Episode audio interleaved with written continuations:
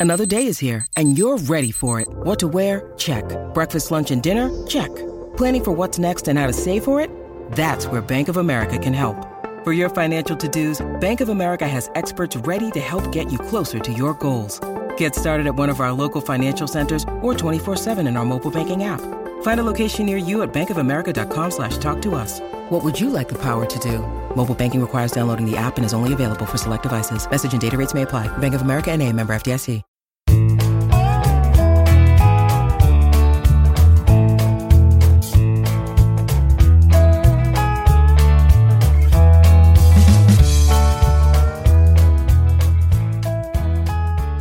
It's Thursday, May 14th, and you're tuned into the Cleveland Baseball Talk podcast. I'm Joe Noga, joined by Paul Hoynes, our tribe beat writer. Paul, good to talk to you again. Uh, the rain's gone away for the most part. We're, we're looking forward to a little bit uh, nicer weather here in Cleveland over the next uh, you know week or so, hopefully. And as as things start to turn, we're we're getting we're inching ever closer to the idea of the possibility of a return of baseball. Uh, but everybody in, in, in baseball, it seems, is is is happy about the the progress being made, except for guys like Blake Snell. Uh, the name that we're hearing uh, bounced around. Uh, he's come out with some some comments over the uh, over the last 24 hours uh, regarding Major League Baseball's proposal for a return to play sometime in July. Uh, to, to Blake Snell, the idea of a 50-50 revenue sharing split between the league and the players is not acceptable. What did you take away from from Blake Snell's comments? Yeah, Joe, I think this is a guy that you know, has been fired up. He's probably been uh, on some conference calls with with his team, you know, with other players, uh, you know, with the union, uh, with the Players Association. Probably, you know, just is running his mouth a little too much. Um, you know, he, he's not going to play baseball. Really, he's not. he's not going to take uh, half his salary. Um, you know, I I, for 82 games, mm-hmm. he's he's going to sit at home. I, I I can't believe that, and uh, and I would think you know I I, I recognize the uh, threat of the, the coronavirus to players. I, I do. I I take it seriously, and I and I think they should take it seriously, and and MLB should take it seriously. But um, if you want to get paid, um, I think you play, and uh, you know I'm I don't think you have to play for America. You don't have to play for the country, but uh, you know that's your livelihood, and uh, maybe you should you should probably give it some due consideration, and um, probably you know think before you talk speak. Well, let's uh, let's take a, a, closer look at what uh, Blake Snell's position is here. He's uh, 27 years old. He's a former Cy Young uh, award winner. Or yeah, he, he won the Cy yeah, Young. he won it. Yeah, um, and he's uh, set to make seven million dollars uh, in in 2020, uh, according to his contract. However, uh, you know now we're we're looking at based on the agreement for March, half of that seven million dollars, and possibly less of that if they agree to some sort of revenue sharing uh, split. Uh, but Blake Snell saying to in, in, a report via Jeff Passan on ESPN uh, and in a video that he had posted on social media, the quote from Snell is, uh, "No, I got to make my money. I'm not playing unless I get mine, and that's just the way it is for me. I'm sorry you guys think differently, but the risk is way higher, and the amount of money I'm making is way lower. Why would I think about doing that?" Uh, and and you're right. That does sound uh, come off, uh, you know, sounding uh, a little bit obtuse when it comes to the the situation here because if he's in a position where he's saying he's not going to play, then he's not going to make his money anyways because that's he's not going to get paid if he doesn't play. Right, and then you know that's the agreement they they uh, the players and the owners reached on March March 26th. They, if there is no season, the players don't get paid, uh, but they do collect. Uh, they do earn as much service time as they had in uh, 2019. Um, so, you know, you know, I think Joe, this is kind of uh, you know, this is really the first test for the union. You know, we've had over like 20, 20 years of labor peace. You know, m- maybe more going. You know, right up until 2021, the you know the next basic agreement. and I think uh, you know, the, I think in the back of a lot of people's mind is, will this uh, generation of players that have known nothing but labor peace, that haven't had to walk the picket lines, that haven't had to to uh, strike, are they going to do? Uh, w- will they do what their uh, predecessors did? That you know, that made the union what it is, and and made it possible for that for uh, Blake Snell to earn the money he's earning. So uh, you know, it's it's uh, I, and I don't know if that's some bravado taking over here. Mm-hmm. You know, maybe uh, you know the union is rattling the sabers a little bit and just trying to rally the troops. And but I think uh, in the end, Joe, an agreement will be reached and they'll be playing baseball if at all possible. Right, uh, and and Snell's not alone in his position here. We've also seen uh, social media posts from Trevor Bauer, who's you know never shy about sharing his opinion on on what the league wants to do. Uh, Bauer called the proposal from the league uh, laughable. Um, so y- you know, it's it's not like obviously Trevor Bauer has a an axe to grind against uh, Manfred, anyways. But you know, just looking at the position that the, the, the players are in right now, it's they can't be seen by the public as you know standoffish about this. They have to they have to look like they're working towards this goal as well. Uh, it can't just be Major League Baseball working towards getting uh, you know the, the games going again. It, it has to be a, a, sort of a united effort here. Yeah, I think so, and uh, I think eventually they'll work it out. I mean, it, it's easy to paint the players as the bad guys here, mm-hmm. you know, but uh, I think the owners are in a position where heaven forbid, they really might have to spend their own money. You know, what, that's you know what's going to happen here. They they're not just going to lose their TV and media contracts if there's no uh, season here. They are going to they're going to lose. They they might have to go into their own bank accounts and and cover losses. So you know, let's not uh, make one side saints and one side sinners here. Right. Uh, one of the uh, provisions in the proposal from Major League Baseball uh, is rumored to include a universal DH uh, implemented for both the both America, uh, for, well, obviously for the American League, but the the National League would would see the universal DH implemented because mo- you would have interleague games going on at all throughout the whatever schedule is, is proposed. Uh, there there are teams that would benefit from this, and there are teams that you know are are actually in really good position to to add the the DH to their lineup, uh, especially in the the National League. If the Indians would be playing against National League Central opponents, uh, that means teams like the the Cubs, the uh, the Brewers, and the the Cardinals would all be allowed to add an additional hitter to those lineups, and and we the Indians would not have to face a pitcher when they're they're in the National League parks, or wouldn't get the advantage of facing a pitcher in the lineup uh, in the National League parks. Um, you know, who uh, in your mind, who are some of the teams, uh, particularly that the Indians would face, that that could benefit greatly from this uh, addition of the universal DH? Oh yeah, Joe. I think uh, you know one of the teams that we were talking about is have to be would have to be the Cubs. Mm-hmm. You know, they could get Kyle Schwarber out of out of the outfield. As I know he's made some improvement out there, but uh, they could get him out of there, DH him, and put a better defender in there and keep his bat in the lineup. And I'm sure that's something that uh, would make their fans very happy. Yeah, it, Schwarber seems like the, the, the biggest, most obvious one, but also you got to think about the uh, the Reds in the offseason. They added Nicholas Castellanos uh, as a as a free agent, and when when they did that, it was kind of a head scratcher uh, you know, when they added Castellanos. Not for his bat, obviously, but but for the fact that Castellanos is going to go to the National League and have to, you know, you know, play in in the field every every game ostensibly, which is where he went. You know, he went to the Cubs last year, and that when they they that that lineup was just sort of uh, they just sort of assimilated him into that lineup and and didn't have to worry about his defense as much. Uh, but for him to make an impact with the Reds, he was going to have to play defense. Now that's not going to be the case. You can just, you know, pencil him in as the DH in that lineup pretty much every night. Yeah, because uh, you know he's a great hitter. Had a great run with uh, the Cubs after the trade from the Tigers. Uh, even with the Tigers, he was a dangerous hitter. But I think uh, all the losing in Detroit had kind of grated on him and weighed him down. And now, uh, you know, with coming coming to the Reds and who have made a lot of moves over the winter, you know, the, and to put his bat in there and maybe keep him out of right field, or you know, so he doesn't have to play defense. You know, that's that's a plus. That's a that's a win for the Reds. Right. Uh, the Brewers would be looking at a situation where you could uh, flip flop Ryan Braun and Justin Smoak, uh, you know, at first base.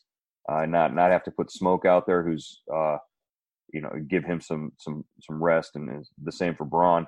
Uh, you know that's a that's an easy move there, as well as the Cardinals, where they had moved Matt Carpenter back over to third base when when Paul Goldschmidt joined the Cardinals. So now it, it, it just sort of allows certain teams to let guys play in their more natural positions as well. Yeah, yeah, and uh, you know that that's uh, the Cardinals are going to benefit from that. Uh, you know, maybe Yadier Molina, if he, he, needs a day off, he could DH. Mm-hmm. Um, you know, so there's there's a bunch of ways they can they can move those that those guys around, and you know that's why it always drove me crazy. It still drives me crazy, Joe, that they played this. that Major League Baseball has played this this way for so long, mm-hmm. and without a DH, you know, with the DH in the American League and the, no DH in the National League, and then you bring in interleague play, and every every time the American League, the American League couldn't win. You know, mm-hmm. if they played in the National League Park, their pitchers had to hit, and if uh, the the National League team came to Progressive Field, their, their their pitcher didn't have to hit; they could put another hitter in the lineup. It it just seemed so unbalanced and so unfair, especially in the postseason I, I just uh, it never it never jibed with me. I, I couldn't believe a a, a a, sport, a professional sport that makes over ten billion year, a year in in revenue sharing, couldn't come up with one set of rules. Right. That I mean, that would be like uh, you know the the NBA eliminating uh, one and one free throws at all Western Conference home games. I mean, that's it. Just doesn't make sense. You know, it it, it would be really weird. The uh, the first designated hitter in Indians history. Any idea? Shot in the dark. John Ellis. John Ellis batted cleanup on April 7th, 1973, when the Indians opened their season against the Tigers at Cleveland Stadium. Uh, but but he wasn't the, the the most like you know the most regular DH for the team that year. Who was who was the most frequent DH in 1973? Boy, Andy Thornton. I'll, I'll give you a hint. His baseball card is legendary. Legendary for the hair.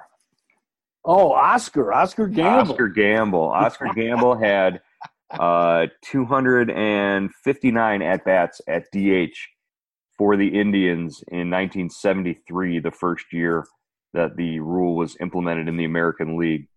Uh, you know, so a little bit of little bit of designated hitter trivia there for you. That's good. I like that. The uh, the uh, and hey, the the Indians obviously are going to have a DH all season. Uh, it, it, can rotate between a few guys, I think, um, with the idea that Franmil Reyes can can play in the outfield a little bit more uh, this year.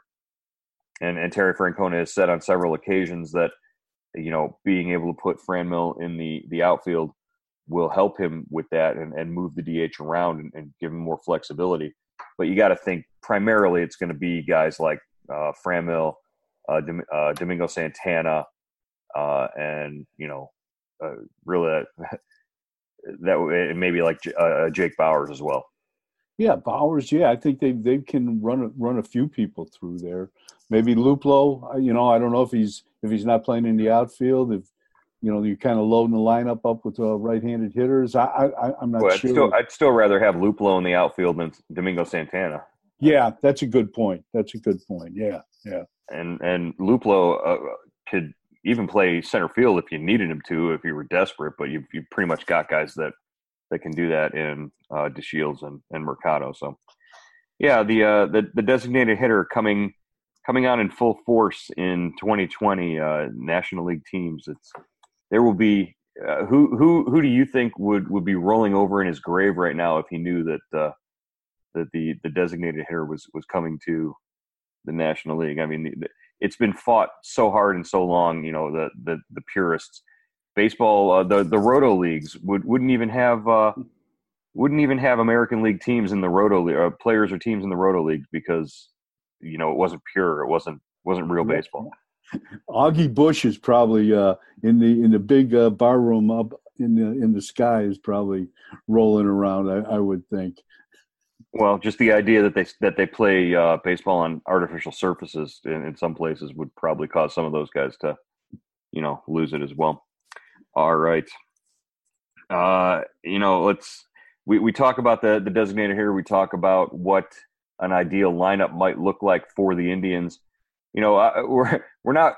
It feels like we're putting the cart before the horse here uh, because we haven't had an agreement or we don't have a schedule or anything like that. But I'd still like to sit around and speculate about what a lineup would look like, what a what an ideal Indians lineup might look like. Uh, what, what, who would you put one through three in an ideal Indians lineup? Oh, boy, that's a great question, and, and of course you got to deal with Lindor, right? You know, um, I would one through three. You know, just uh, I, I'm thinking I'd go Lindor, Hernandez, and Ramirez. Mm-hmm. Okay. Those, those would be my top three hitters. Uh, if you if you take a uh, a, a more Tito centered, uh, you know, traditional track right there, maybe I'll uh, maybe I'll try to do an alternative one. I would go uh, Carlos Santana leading off, mm-hmm. uh, Oscar Mercado second, and Lindor third. Mm, that's good. Yeah, that's interesting. Um, yeah, I, I, then four, I'd probably four, five, and six. Who would you put four, five, and I'd, six? I'd follow with. Uh, uh, I'd follow with uh, Carlos Santana, mm-hmm. Reyes, and uh, Domingo Santana, and, and I play Ooh. him in in left field. Ooh. Domingo Santana after Franmil Reyes. So you're going to have uh, 0 8 with four strike with uh, with six strikeouts uh, in the in the middle of your lineup right there. Uh, if I had if I had Santana, Mercado, and Lindor batting one, two, three, I would go. Um, let's see, I would go Reyes, Hernandez, and ah, wait a minute, I got uh, Jose Ramirez. I totally forgot about that uh, Reyes, Ramirez, Hernandez. After that, okay, putting putting putting uh, uh, Hernandez sixth. Yeah, that would be it. Now I'm going. This Seven, is eight, nine. Yeah, kind of lost it here. I I, I I'm going to go. I'm going to put Luplow in at DH. Okay. Then I'm going uh, DeShields in center. I'm going for a little speed at the bottom of the lineup with Mercado. In, uh, in did you have a, did you have a catcher? Oh, oh no, no, I didn't. Yeah, yeah, I got to get Perez in there. Perez is mm-hmm. going to catch. So you put Perez eighth or ninth? Ninth. I uh, I'll put DeShields ninth and Perez eighth. There you go.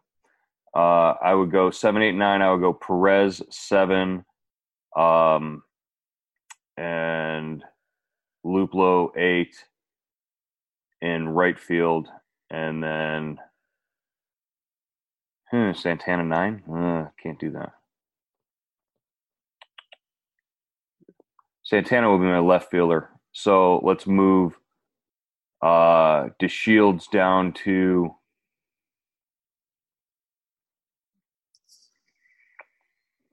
No. Where's Mercado playing? Yeah, Mercado's batting second. Okay. So I'm putting uh, I'm putting Santana seven, Perez eight, and DeShields nine. Oh, okay. Mercado's playing left. Oh, all right. Yeah, I like that. Yeah. And I would make Luplow my right fielder and Santana my DH. Yeah, that'd be it. I didn't really check lefty righty switch hitters. right. Know. You know, it I, I, it would be if there. I, I tried to break up the switch hitters. I didn't want to see you know what we would have with with four uh, consecutive switch hitters at the top of the lineup. That would that doesn't make a lot of sense to me. You know, I would want to spread those out and, and separate those guys. So it's an exercise. Hey, it's a way to kill time here. Um, just trying something there. Yeah, that's uh, good. No, that's good. I mean, they're hopefully they have they they've got to go over those problems. Yeah, it's it's a it's present it's a, themselves in the next few weeks here. it's a great uh, you know problem to have if you're if you're Terry Francona being able to having to spread out those all those switch hitters. Um, let's uh, let's take a pause here and uh, take a couple of questions from subtext uh, 216-208-4346. You can send a text message, sign up for Indian subtext, and get text messages uh, throughout the day from myself and Paul Hoynes uh, on Indians related uh, subjects, and you can have a conversation with us. You know, reply back and forth. Uh, give us your thoughts on what the Indians lineup should look like, uh, as well as tomorrow's special guest, Carl Willis, the pitching coach. Uh, you can submit questions that we can ask on the on the podcast of Carl Willis tomorrow. So again, three ninety nine a month for Indian subtext. Sign up at in cleveland.com slash subtext. Uh, Paul, what do you got for us? Okay, this is kind of a poetic question. Joe. Wow. Kind of a deep think. You got to put get you know kind of open your mind for this one. This is from uh, Stephen Kemdor from Arroyo Grande, Grande, Grande, California, I guess. Okay. Goes, if San if Francisco Lindor hits a home run, and there are no fans in the park to see it, did it really happen? It's the sound of one hand clapping. That's exactly right. If a tree falls in the forest and no one's there to Uh, hear it, did it really happen? I'll tell you, I I, I want to I I want to hear what it sounds like when Lindor hits that home run in a in a big situation in a game. I want to hear what what the sound in the ballpark is going to be like when he's rounding the bases and and pumping his teammates up and cheering because we've seen you know Lindor gets a, an RBI double in the seventh inning to extend the the the Indians winning streak and he pops up out of his slide and he's pumped and he's pointing in the dugout and there's all sorts of stuff being said. I want to know what they're saying. yeah, you're gonna you're gonna be able to find out too. Yeah, But you're you going to might- hear all of it. You're gonna have to bring your English, uh, Spanish uh, uh, dictionary with you. Well, I, I, I, language barrier notwithstanding, I just I, I want to know, you know, what they're saying and, and how they're reacting to each other. We're going to learn a few uh, a few, uh, you know, Spanish words that that maybe we didn't know uh, uh, heading into the season. It, it- we're going to find out real quick, so could be interesting. That, Yeah. That's that's a good question. Okay, here's another one. Um, this is from Charles Bentley uh, from North Ridgeville. Um, one thing that hasn't been mentioned with the shorter draft is how this hurts the small market teams. Without the later rounds, the money teams can take anybody just by paying more for them than the teams with less money. Most of our young pitchers that were drafted in 2016 were picked later than the fifth round. I'm, I'm not sure about that. I'm not sure about, and I'm not sure about the you know the the bigger market teams can pay more for the later Yeah. round guys. I think there's a twenty thousand dollar cap on those signings, but right. you can sign as many of them as you want. Yeah. Uh, and I think that's that's a big point, and I think maybe uh, Ch- uh, Charlie kind of missed that point. You're right, and and I believe uh, wasn't Bieber a fourth round pick? Yeah, fourth, uh, and uh, I think Plesac was like a twelfth, right? and Civale was drafted. Ahead, I think. I think Civale was drafted uh, ahead of both of those guys, wasn't he? He- Was, was he third round pick? like a third round guy. Yeah, uh, I will. I know Will Benson was the was the top pick in that draft, Yeah, and wasn't Nolan Jones the the number two? right. And uh, the, the second round. and Plesac was a twelfth round. Is that Plesac was Plesac was a 12, so he's somewhere in there.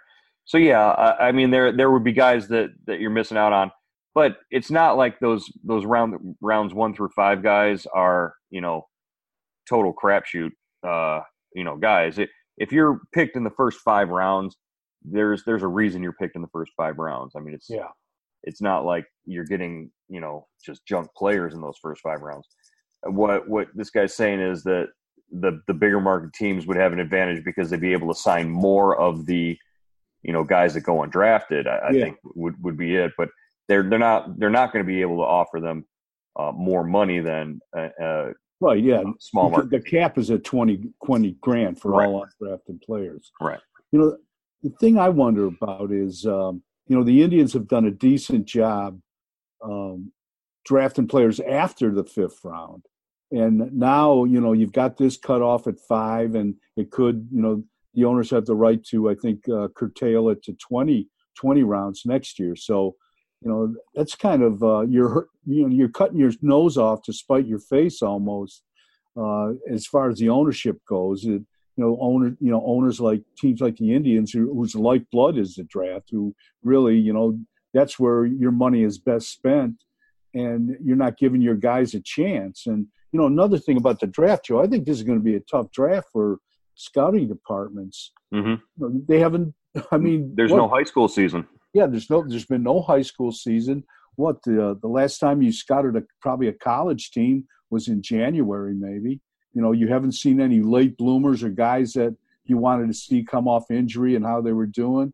So I, you know, this is this is going to be a draft I think built on, you know, teams following kids from you know from high school right through their junior year in college. How much video you have, how how how how diligent you've been in, in keep in touch with these kids, and you know, video and and Zoom calls and all that. I think it's really going to be an interesting draft to see, you know, who, who what team does the best job in in this uh, circumstance. Right. It, it, will definitely put a, a a, a, large you know burden on guys like Scott Barnsby and the the scouting department and the um the personnel department. Yeah, it really tests your your uh, the knowledge of your scouts and how you know what kind of relationship they've uh, forged with these players. All right. Uh, before we wrap things up here, uh, you know, wanted to mention just uh, take a, a, look back. We've been running this series of uh, on this date in Indians history uh, posts uh, over the last couple of weeks here since the season started. The, since the season was supposed to start, we wanted to give folks sort of a, a daily, you know, something to look forward to since we don't have game stories. but you know, today we took a, a look back at uh, a guy who was very familiar to playing in Cleveland, uh, just not at uh, Progressive Field or even the old stadium. It was at League Park where Babe Ruth sort of did his damage for the New York Yankees back in the uh, in the 20s. And on this date in 1921, Babe Ruth did something that nobody else had done in 30 years of, uh, of, of League Park being in existence, and that was he took a Jim Bagby pitch and deposited it in the left center field bleachers, uh, an estimated 460 feet away from home plate. Uh, the the the arrangement, the configuration of League Park at the time, uh, the left, the, the right field line was was short. It was one of those like squared off outfields, uh, sort of like uh, the situation you had at the, the Polo Grounds. Yeah, where it gave you this really long and deep center field, and for somebody to to hit one, you know, that far uh, was was a pretty impressive feat. Yeah, yeah, we should. I, I, wish Dennis Manoloff was. Uh, you know, he could have covered in that game because he could have. He could have. You know, measured, taped, walked it off like he did Thome's home run that that Thome hit out of progressive field. But the Babe, how we were talking, Joe. Well, how many home runs did he hit at, at, League Park? Forty-six home runs in his career at League Park in like 127 games, uh, something like that. Uh, or it might have been uh, yeah, and 144 RBIs in those games. Like uh, the, Babe Ruth definitely looked forward to playing in Cleveland. Uh, 1929, he did collect his 500th career home run uh, at, at, League Park. So, you know, for for Babe Ruth, uh, I guess uh, you know, looking forward to coming here in, to Cleveland uh, was was you know part of his career with the Yankees. After he it was about a year after he made the move over to the Yankees that he he hit that uh, you know massive shot into the left center field bleachers, and you know uh, I think he did pretty well for himself. Uh, based yeah, the best thing the best thing about that would have been going out with Babe to celebrate after that home run, or maybe after his 500th home run. I wonder what you know what what kind of damage he did in downtown Cleveland. That's uh, they don't even. What would it have looked like in the days of social media? If Babe Ruth, if there were Twitter when Babe Ruth hit his 500th home run and then went out to celebrate in Cleveland, I mean, could you imagine? You're just oh, he would have loved it. I think Babe would have been he would have been a tw- he would have been tweeting his uh, rear end off. oh my goodness! Would would Babe Ruth have been sort of more like the the the silent lurker on Twitter, or would he have been like the the crazy, you know, tweet anything and, and be highly opinionated and all that? Would he have been more of a Trevor Bauer on Twitter than uh, than a Mike Trout?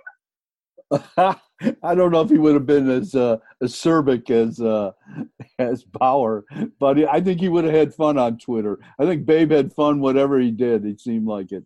Well, that's great. Uh, all right, Hoinsey, uh, we're looking forward to tomorrow. We're going to come ready for Carl Willis. Uh, so hopefully we get some uh, some good questions submitted by our listeners on our and our readers on subtext, and we'll uh, we'll present those to Carl Willis, find out what the the rotation and the bullpen looks like uh, heading into whatever we have for a season in 2020. Uh, looking forward to it, and looking forward to talking to you then. All right, Joe. Thanks, man.